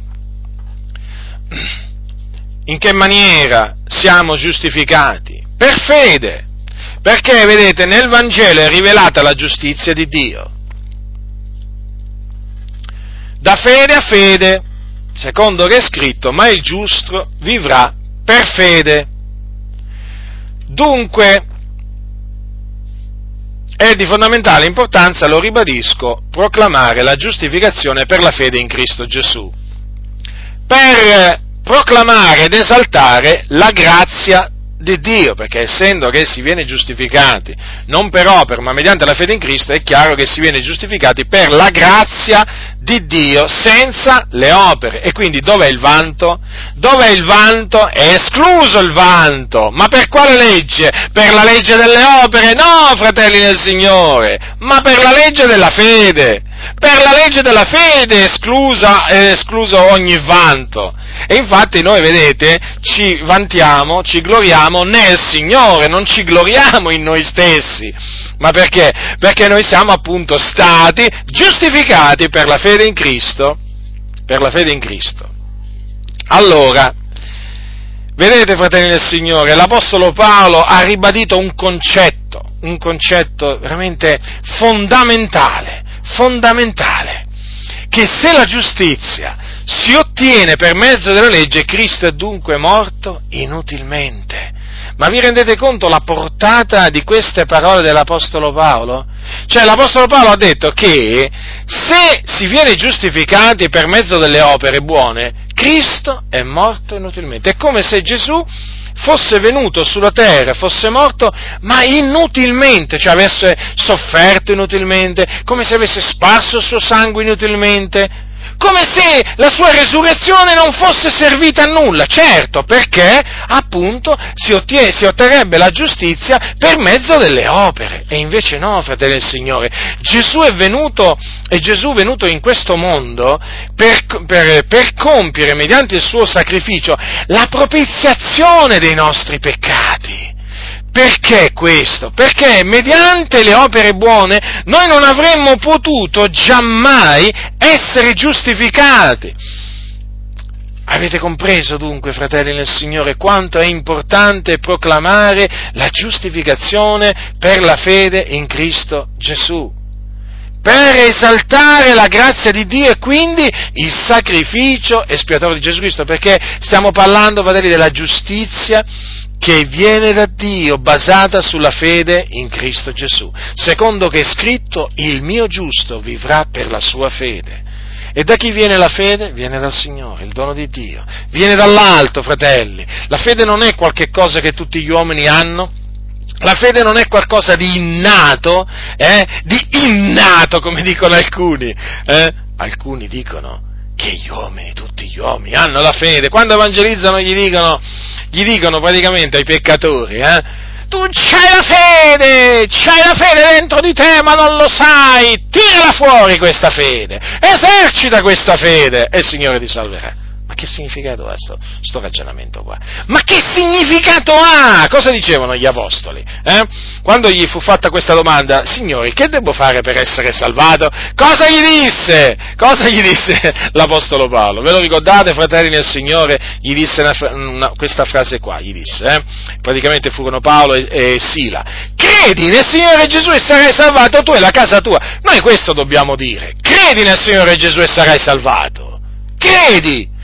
Ma noi sappiamo che la fede non è non è che quello crederà perché ha la fede dentro di lui, la tirerà fuori, la comincerà a esercitare. No, fratelli del Signore, non siamo mica come quelli del, poten- del, del movimento del potenziale umano qua, eh, che cominciano a dire alle persone sei Dio, però non lo sai, la divinità è dentro di te, devi cercare la divinità dentro di te. Quello cerca, cerca e non la trova, magari si illuderà di averla trovata, però non la troverà mai. E così è quelli che dicono c'hai la fede dentro di te, cercala e la troverai. Quello cerca, cerca, ma la fede non la può trovare dentro, dentro di lui, la fede viene dall'alto, la fede viene dal Signore, il dono di Dio. E quindi non tutti hanno la fede, ma perché Dio non, do, non, dona, non dona la fede a tutti, fratelli del Signore. Se la Bibbia dice che non tutti hanno la fede, vuol dire che non tutti hanno la fede. E quindi a chi la dà il Signore la fede? La dà ai suoi eletti, la dà ai suoi eletti, a quelli che Lui ha ordinato a vita eterna, a quelli che Lui ha eletto a salvezza fin dal principio. A loro gli dà la fede. E noi che siamo stati giustificati, giustificati per la fede in Cristo Gesù, dobbiamo ricordarci che la fede che abbiamo, questa fede così preziosa, l'abbiamo ricevuta dall'alto. Vuoi sapere da dove viene la tua fede? Alza gli occhi, viene da Dio. Viene da Dio! Ecco da dove viene. E allora a chi devi rendere grazie? E in chi ti devi gloriare? Nel Signore.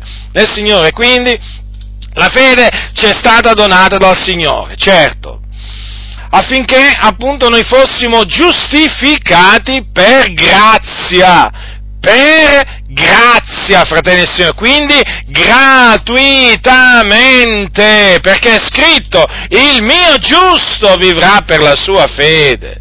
E invece che fanno que- quelli che come Pietro costringono eh, i gentili a giudaizzare? Che fanno invece costoro che insegnano che si viene giustificati per opere? Tante sette insegnano la giustificazione per opere, eh? i mormoni, i, oltre alla Chiesa Cattolica Romana, grande setta la Chiesa Cattolica Romana, una delle più grandi sette che esista sulla, sulla, sulla, faccia della terra, poi ci sono i mormoni, poi ci sono i cosiddetti testimoni di Geova, oh quanti ce ne sono, ma quanti ce ne sono che insegnano veramente appunto la giustificazione per opere, errano tutti, errano tutti, tutti costoro annullano la grazia di Dio, eh? ma perché si basano sulle opere della legge, si basano sulle opere della legge, hanno dimenticato veramente che tutti coloro che si basano sulle opere della legge sono sotto maledizione, perché è scritto maledetto chiunque non persevera in tutte le cose scritte nel libro della legge per metterle in pratica.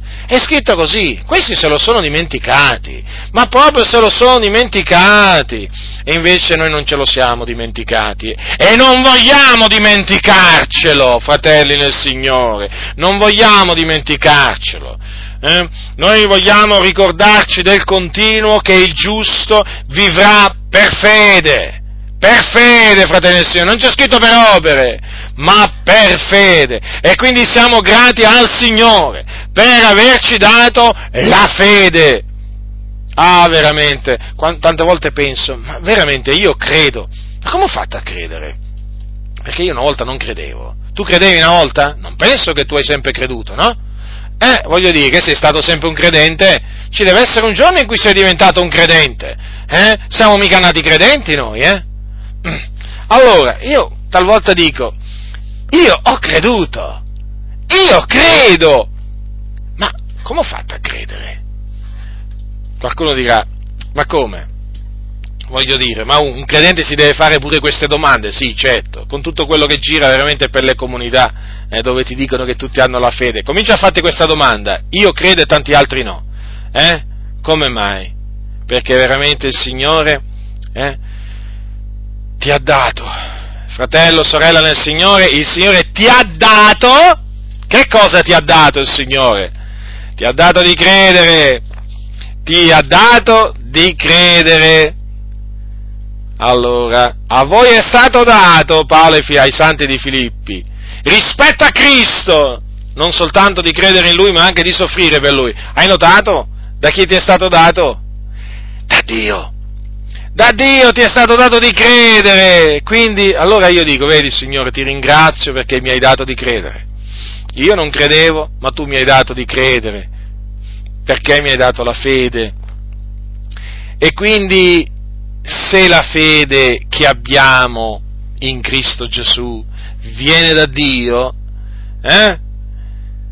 Viene da domandare eh, a quelli che dicono che avevano la fede dentro di loro e poi l'hanno tirata fuori. Eh?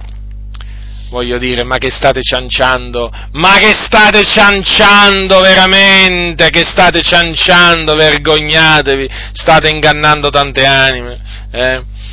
E quindi vedete, fratelli nel Signore, questo episodio avvenuto ad Antiochia ci deve servire di ammonimento e di ammaestramento, perché è un evento tramite cui Dio ha voluto veramente ribadire, ribadire che coloro che insegnano la, la giustificazione per opere, la salvezza per opere, sono da condannare, sono da biasimare, eh? sono da biasimare, attenzione a prescindere che un giorno abbiano creduto, come nel caso di Pietro, o che non abbiano ancora creduto, come nel caso dei tanti testimoni, dei testimoni di Geo, dei mormoni, eh, dei vescovi, dei cardinali e così via, a prescindere, fratelli del Signore, sono da condannare, vanno veramente, vanno ripresi, vanno ripresi. Ah, dicono, ma noi non siamo anticlericali, eh, abbiamo bandito l'anticlericalismo dal nostro mezzo, noi non l'abbiamo bandito, l'anticlericalismo. Eh? L'anticlericalismo, nel senso che noi chiaramente siamo per l'opposizione, eh, l'opposizione ai, naturalmente alla curia, alla curia romana, ai chierici, eh? siamo l'opposizione naturalmente sempre nei limiti, eh? nei limiti biblici, fratelli del Signore, perché deve essere sempre un'opposizione corretta, eh, santa, giusta, eh? non è che qui cominciamo a insultare le persone, no? Nella maniera più assoluta o a fargli del male, no? Però fare quello che ha fatto l'Apostolo Paolo, no? che si oppose, gli resistette in faccia, quello sì, quello sì, bisogna opporsi, fratelli del Signore, ai religiosi cattolici romani, ai testimoni di Geo, ai mormoni e così via, che appunto insegnano la giustificazione per opere. Bisogna riprenderli, perché questo è quello, è quello, che Dio, quello che Dio vuole da noi, fratelli nel Signore, perché io ve lo ripeto, questa gente sta andando all'inferno, eh questa gente sta andando all'inferno e all'inferno, eh, eh, diciamo dove stanno andando, che è quello biblico, quello di cui parla la Bibbia, guardate che c'è il fuoco, eh, non credete a quelli che vi dicono che all'inferno non c'è il fuoco. Eh? No, perché vi stanno ingannando, no, vi stanno ingannando. Poi peraltro questi che appunto hanno tirato fuori il discorso, noi non siamo anticlericali, ma sapete, se sapeste veramente questi Ah, io veramente tante volte vorrei dire, vorrei dire, ai fratelli, questi sono una massa di ipocriti spaventoso, veramente. Loro che, si, loro che si, non si definiscono anticlericali perché loro no, loro non riprendono i preti, loro ci vanno con i preti, d'accordo? Io dico, come fanno a essere anticlericali? Ma come fanno a essere anticlericali, eh? Nel senso naturalmente nel senso giusto, eh? perché ci sono quegli anti, ci sono anticlericali che veramente vogliono la morte dei preti, eh? che veramente attentano alla vita dei preti o gli fanno diciamo, degli attentati, sì, sono anticlericali pure quelli, però attenzione, eh? questo anticlericalismo lo dobbiamo bandire nella maniera più assoluta, ricordiamoci, l'amore non fa male alcuno al prossimo, eh? sopportiamo, fratelli nel Signore, eh? eh, confutiamo, ma non mai fare del male al nostro prossimo non importa se ti trovi davanti il cosiddetto Papa, un cardinale, un vescovo, non importa, non importa chi sia, mai fargli del male, eh? confutarlo sì, riprenderlo sì, ma mai fargli del male, eh? quindi nemmeno bisogna togliere, diciamo, torcergli un capello, eh? E se lo vedete che magari è diciamo veramente in una grave distretta tiratelo fuori, eh, voglio dire aiutatelo, perché eh, chiaramente come dice la Sacra Scrittura, sapete cosa dice la Sacra Scrittura? No? Di, eh, di, vincere male, di vincere il male con il bene, infatti l'Apostolo Paolo, vi voglio ricordare questo, ha detto se il tuo nemico ha fame dagli da mangiare, se ha sete dagli da bere, poiché facendo così tu raunerai dei carboni accesi sul suo capo, non essere vinto dal male ma vinci il male col bene. Eh, quindi voglio dire, Eh, cioè non è che dobbiamo rifiutare rifiutare veramente di aiutare una persona che si trova veramente in grave distretta perché perché diciamo insegna una falsità. No, quello no, eh perché la Bibbia lo dice, che cosa dobbiamo fare? Se ha fame, dice, eh? se il tuo nemico ha fame, dagli da mangiare. Quindi chi è il tuo nemico? Il Papa? Se ha fame, difficilmente, chiaramente, non è che quello ti viene a chiedere da mangiare, perché quello lì veramente non c'ha proprio fame. Però per dire, no? Per dire, se c'hai, che, che ne so io, un religioso, eh, prendiamo un religioso, non il Papa, va?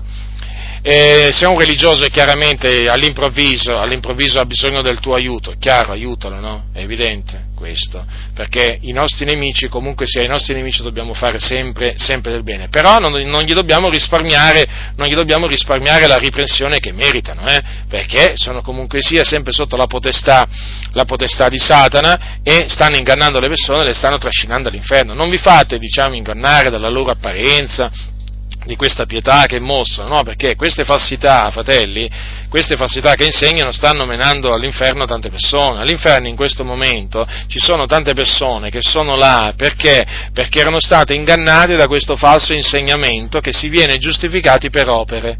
Avete capito? E quindi non prendete alla leggera appunto questa, questa, questa, falsa, questa falsa dottrina. Dunque, fratelli del Signore, questo, questo evento, come vi dicevo, ci serva di ammonimento, ci serva di ammaestramento e ci incoraggi, eh?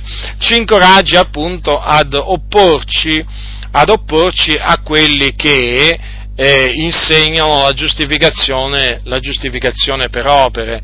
Eh, lo so bene che eh, chiaramente Opponendoci, opponendoci, a questa gran massa di persone che insegnano la giustificazione per opere pubblicamente, ci si fa dei nemici, è, è, ovvio questo, fratelli, ti fai nemici cattolici, ti fai nemici mormoni, ti fai nemici testimoni Geova e tanti e tanti altri, ma per esempio, persino anche, anche, i musulmani, per esempio, i musulmani predicano praticamente una salvezza per opere, anche loro, non vi pensate, eh?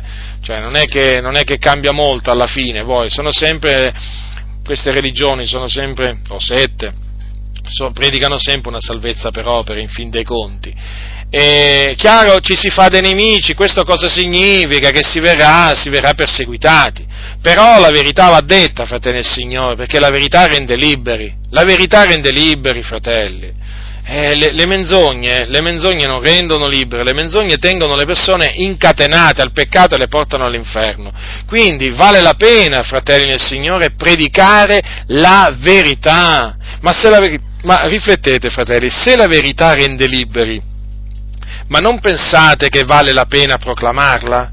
Cioè, io ho sempre considerato questo. Se Gesù ha detto conoscerete la verità e la verità vi farà liberi, Gesù cosa faceva? Predicava la verità, predicava tutta la verità, sì, predicava tutta la verità, perché Gesù era consapevole della potenza, della potenza che aveva e che ha la verità. E quindi che faremo noi? Nasconderemo la verità agli uomini per paura di farceli nemici? Così non sia, fratelli del Signore. Paolo, sapete, amava i santi della Galazia. Della Galazia. Sapete cosa gli ha detto? Perché sua, fu una dura riprensione la sua epistola. Sono io dunque diventato vostro nemico dicendovi la verità? Certo, Paolo era consapevole Paolo era consapevole di, eh, magari di essersi fatto qualche nemico a motivo della verità, però non gli interessava nulla. Non gli interessava nulla perché lui, il suo desiderio, era di piacere al Signore anziché agli uomini e anche, e anche dal canto nostro dobbiamo dire eh, che il nostro desiderio è quello di piacere al Signore anziché agli uomini. Noi dobbiamo desiderare di piacere al Signore e quando si desidera di piacere al Signore si predica la verità, tutta la verità, non è che si nasconde parte della verità all'interlocutore, si dice tutta la verità, quello che molti non fanno, perché? Perché manca amore. Perché manca amore, perché manca il vero amore. Quando manca la carità vera, fratelli del Signore, non viene detta tutta la verità, eh? No, no, No, no, viene detta solo una parte della verità, l'altra no, non viene detta. Ma perché? Perché non si amano le persone. Eh? Invece quando c'è la vera carità, allora la verità viene detta tutta quanta e con ogni franchezza. Sono diventato vostro nemico dicendovi la verità. Quando anche fossi diventato vostro nemico dicendovi la verità, che cosa ho perso? La vostra amicizia? Ebbene, eh, voglio dire, si, si può fare pure a meno dell'amicizia umana, ma l'importante è non fare a meno dell'amicizia di Dio. Io preferisco, preferisco diventare nemico degli uomini per avere detto loro la verità Mm? Anziché diventare nemico di Dio per dire le menzogne alle persone, o mezze verità, o nascondere la verità, lungi da me, io rabbrividisco dinanzi ai giudizi di Dio, al solo pensiero veramente di nascondere al mondo, alla Chiesa, parte della verità, di ciò che sta scritto, io rabbrividisco, perché parlo da parte di Dio nel cospetto di Dio in Cristo, il Signore mi ascolta mentre parlo, il Signore mi vede mentre parlo, farlo e so che mi colpirà, mi giudicherà se veramente non gli obbedisco. Alcuni dicono, ma cosa stai dicendo? La verga di Dio è solo per i nostri nemici.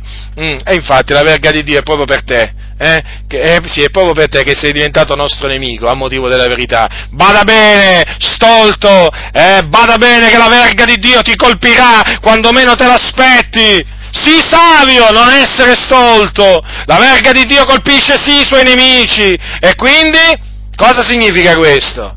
Cosa significa questo? Che se tu sei diventato amico del mondo, eh, con le tue predicazioni, col tuo parlare, eh, sei diventato un nemico di Dio e quindi dalle tue stesse parole, io ti rispondo con le tue stesse parole, la verga di Dio è per te. E certo, perché è per i nemici di Dio. Hai detto, hai detto così? Eh?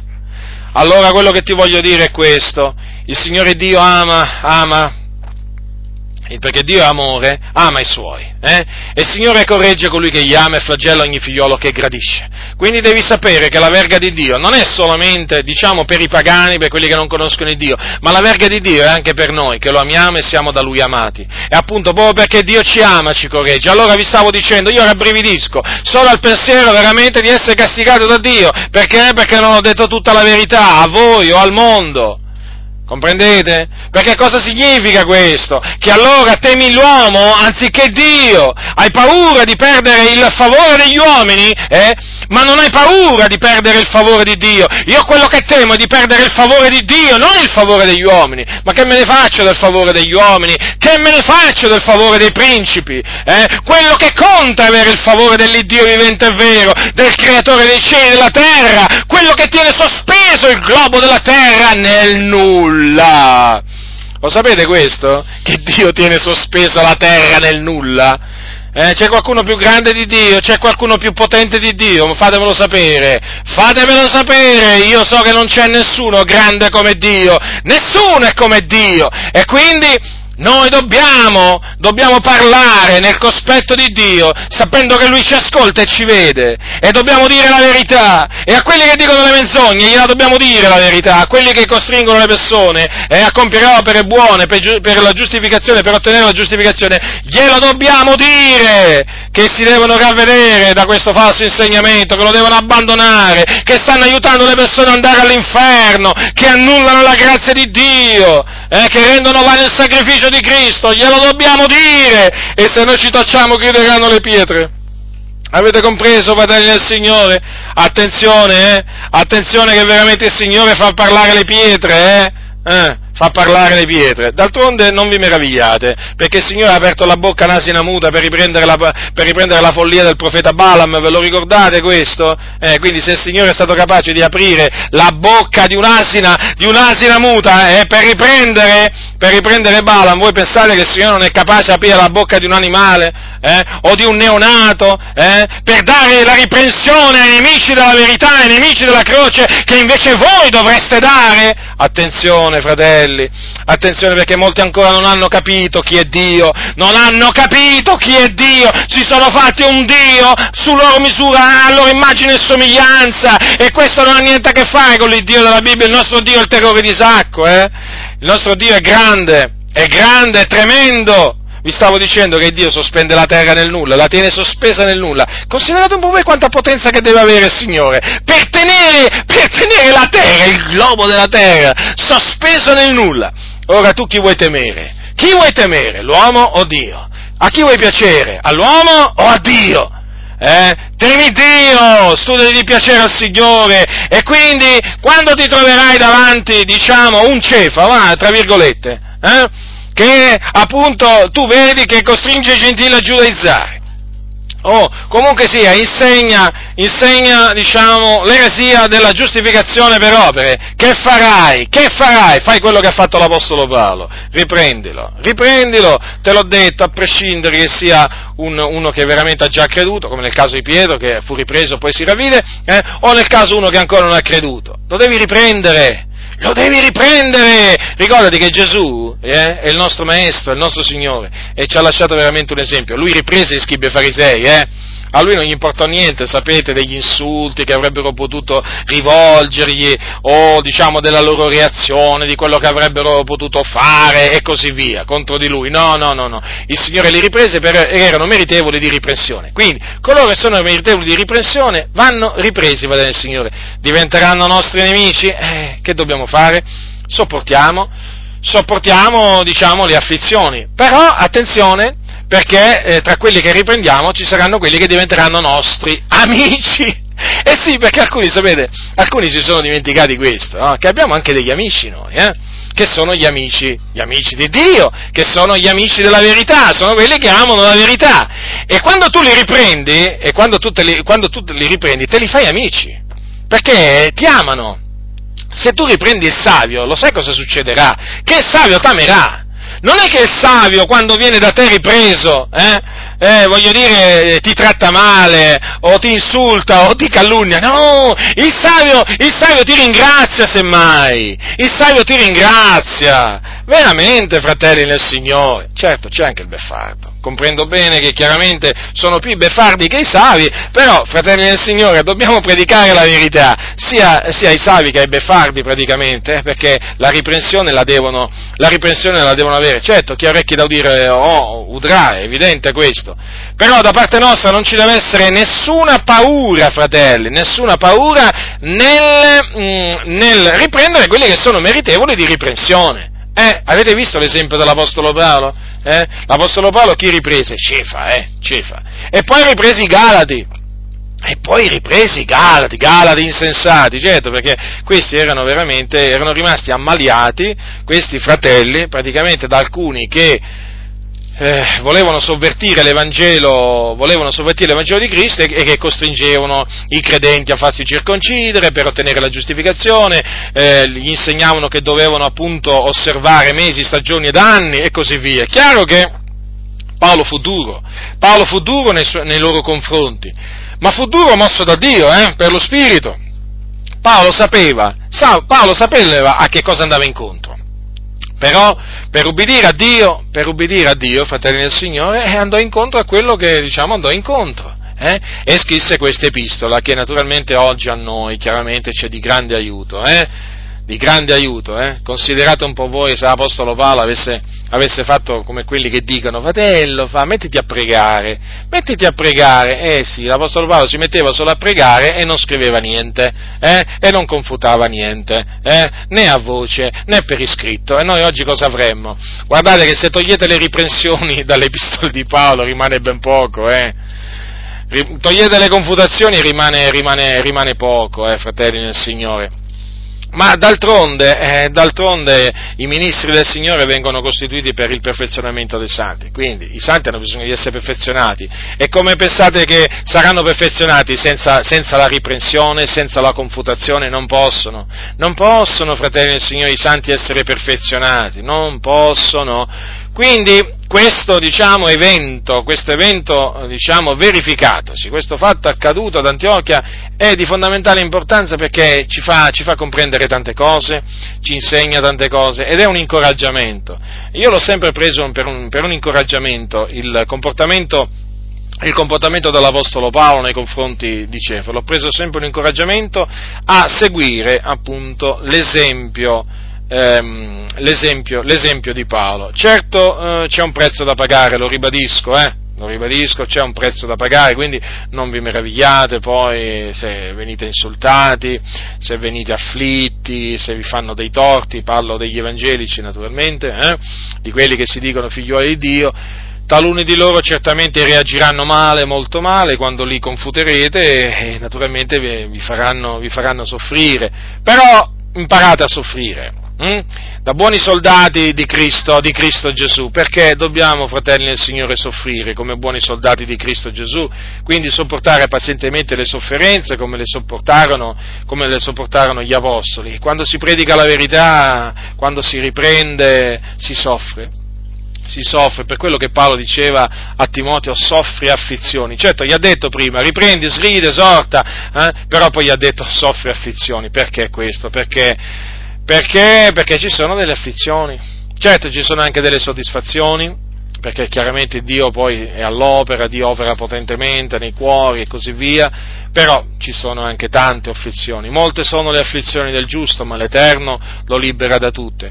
Quindi studiamoci di non annullare la grazia di Dio.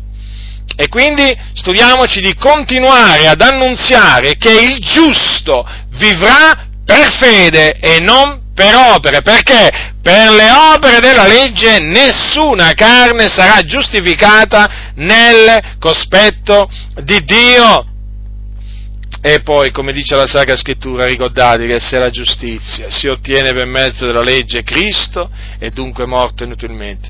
Ma noi sappiamo che Cristo non è morto inutilmente, perché Gesù Cristo è morto proprio per questa ragione, perché la legge non ci poteva giustificare, la legge non ci poteva giustificare, fratelli nel Signore. Avevamo bisogno veramente del sacrificio del giusto, di colui appunto che disceso dal cielo eh, eh, doveva, doveva soffrire per i nostri peccati, per espiare i nostri peccati e quindi darci la giustificazione. E noi quindi siamo grati, siamo profondamente grati a Dio per aver mandato il suo figliolo Gesù Cristo nel mondo a compiere la propiziazione per i nostri peccati e fare sì appunto che mediante la fede nel suo nome noi potessimo ottenere la giustificazione. Abbiamo creduto e il Signore veramente ci ha come dice la Sacra,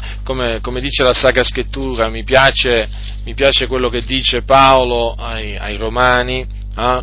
Eh, ai Romani quando dice appunto che, eh, quando dice così, sono delle parole che mi hanno sempre colpito, così pure Davide proclama la beatitudine dell'uomo al quale Dio imputa la giustizia senza opere. Considerate un po' voi, Dio ci ha imputato la giustizia senza opere. E questa, e questa giustizia, fratelli, ci è, stata, stata imputata o messa in conto appunto per grazia. Ma vi rendete conto? È una cosa, è una cosa veramente meravigliosa la giustizia ottenuta per la fede in Cristo, in Cristo Gesù. E quindi stiamo saldi, fratelli, nella grazia di Dio. Stiamo saldi nella grazia di Dio, difendiamo la grazia di Dio, difendiamola e quindi difendiamo praticamente il sacrificio espiatorio di Cristo Gesù e la giustificazione per fede in Cristo Gesù. La grazia del nostro Signore Gesù Cristo sia con tutti coloro che lo amano con purità incorrotta.